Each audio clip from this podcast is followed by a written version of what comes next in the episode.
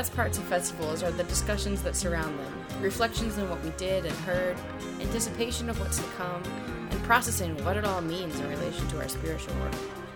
We wanted to help either introduce you to that phenomenon or extend it for you. That's what this is about. I'm Reverend Jan Avende. And I'm Reverend Michael J. Dane. We're priests of Ár nDraíocht Féin and members of Three Cranes Grove ADF in Columbus, Ohio. We're recording these sessions actually live in cars, actually going to festivals and events, so you will hear road noise, turn signals, and navigation prompts. But that's part of what makes it fun. So, sit back and enjoy Druids In cars, going to festivals. Driving home from one of the Bardic live casts that we do on the Three Cranes Grove ADF Facebook page, Reverend Avende and I had an opportunity to talk about the experience. We cover a range of topics, from the spaces we've worked in to why we've moved away from live casting public ritual and toward more interesting work. You'll get some background on how our bards came together as a group and how we decided to start giving these concerts, and what feeds us about the process, too.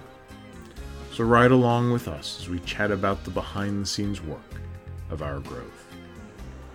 So we just finished uh, Bardic Night, one of the live concert events that we've been trying to do on Facebook, which is kind of a, a funny thing to do, really. I don't know. We super enjoy it because it means that we're doing more than just playing the same five songs for rituals all the time, and we actually get to play. I don't want to say songs that are enjoyable, but songs that are enjoyable to us. Well, it's it's a different experience too because I, the the songs that you play are they're not chants. They're not is- chants. They're it's basically folk music, most of it. I would say. Um, we do sometimes drift into more rock-ish kind of things. Especially this concert, we had more rockish kind of songs. But uh, yeah, it's folk music that is either pagan flavored or that we have found meaning in, particularly in our social justice mini sets within the concerts and stuff like that. Yeah, and it's it's kind of interesting to me because originally when I had offered the idea to to do this, I was thinking, oh, you know, we we could teach some chants to people, you know, people who are solitary or people who don't get to ritual or, or that kind of stuff. And boy you guys just took it a whole different direction. I, I mean, it. we can do that too, and we have done that for some of them, where we'll take a moment and we'll we'll do a song that can be used in ritual and point out where it can be used in ritual. But doing a live cast, especially when we don't see the comments coming in, is really hard to do like teaching of things. I, I can only imagine and we don't really have a good signaling system No, there's lots of on. there's lots of really exciting waving hands and angry eye gestures. That's that's mostly you know video and sound trying to talk to each other without making any actual noise um, as we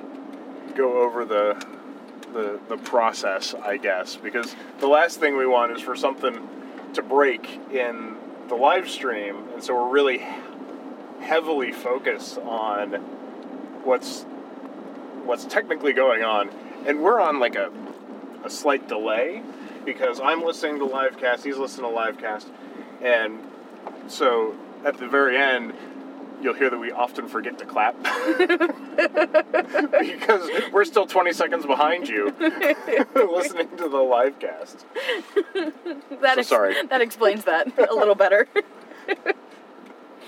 It's kind of hilarious. We're we'll, we'll kind of look at each other like, darn, we're supposed to be oh, clapping. All right. Someone needs to clap.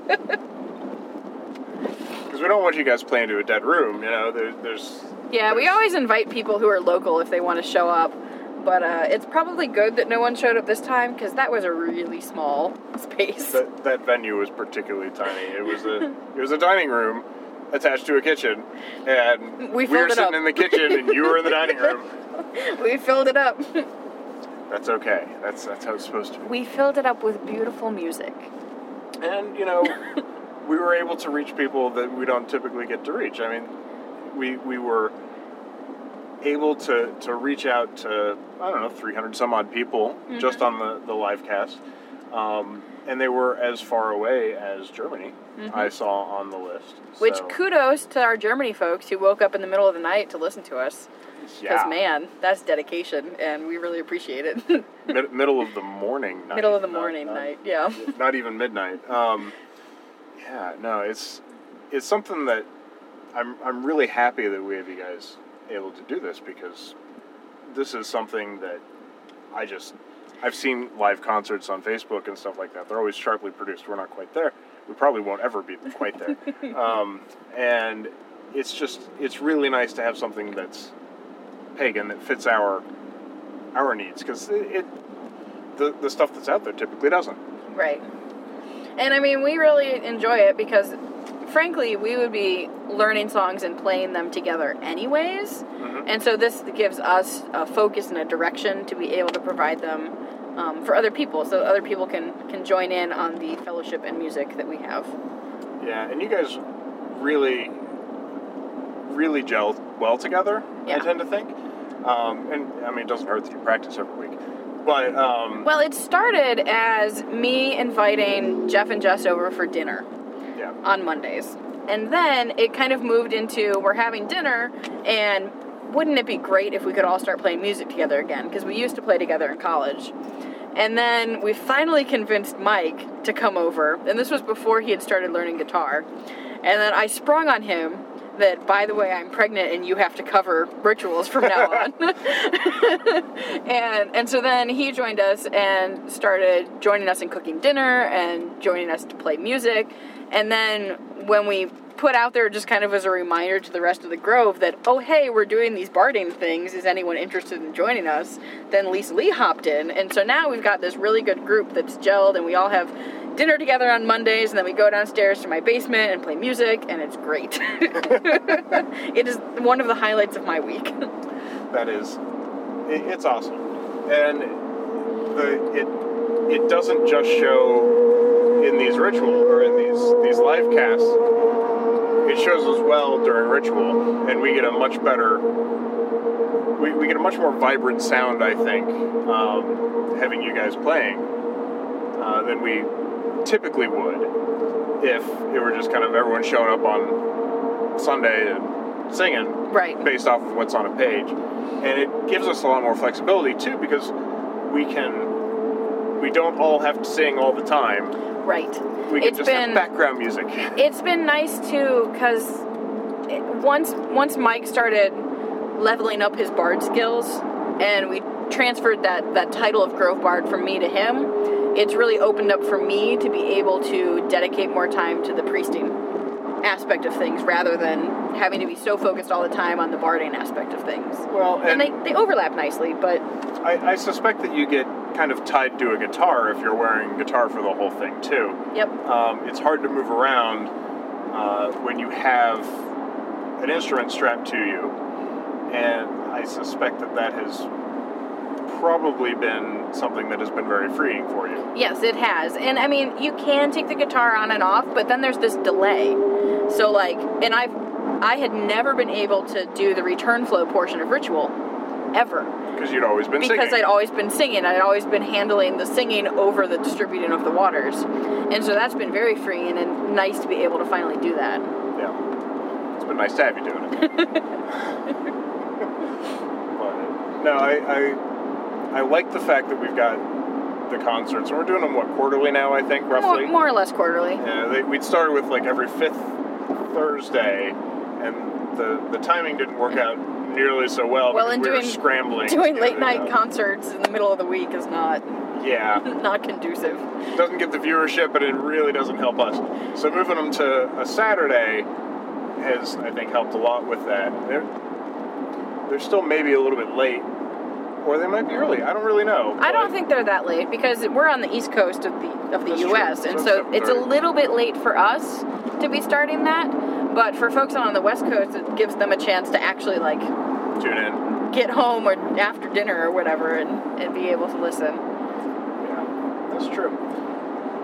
Uh, it's it is a fascinating and wonderful thing watching you guys get together and play, especially in the variety of spaces that we've ended up doing. it. There was the basement of the Magical Druid, um, which was cramped, but not too bad, and it's it's very nice and isolated in terms of sound down there. Yeah, but it's also super dark.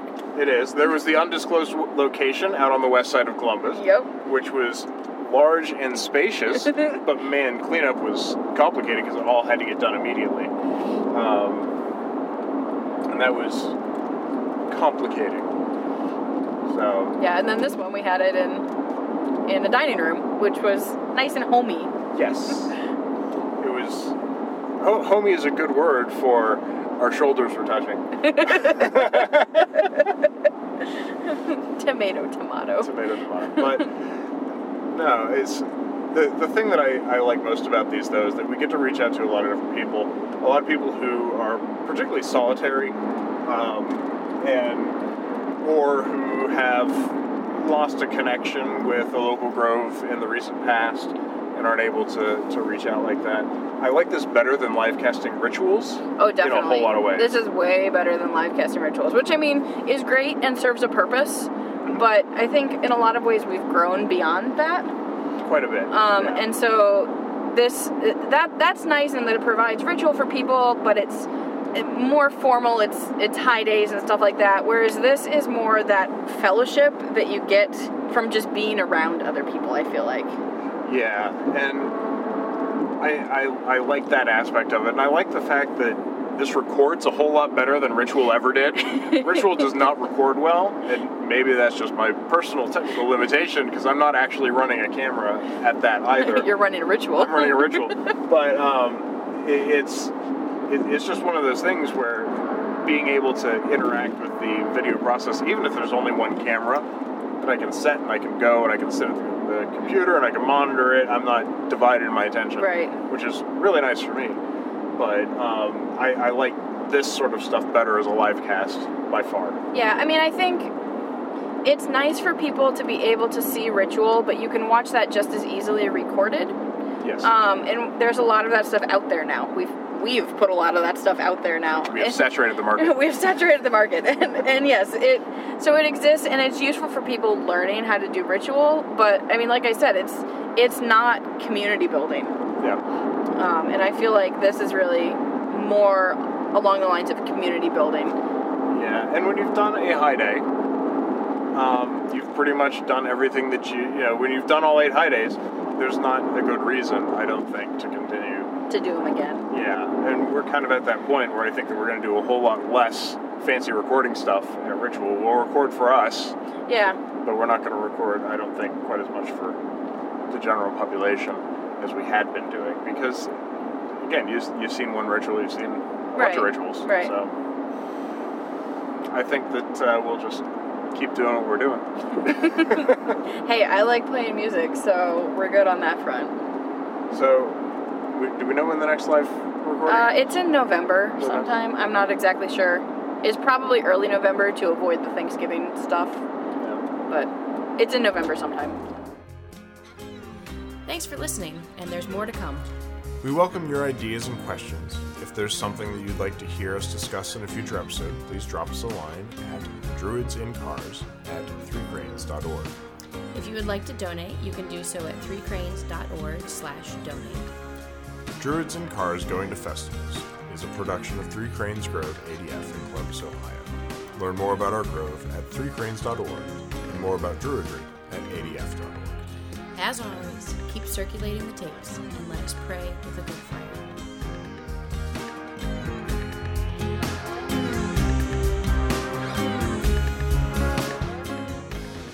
If you'd like to watch our live casts, you can do so by going to the Three Cranes Grove ADF Facebook page. Like our page and follow it as well.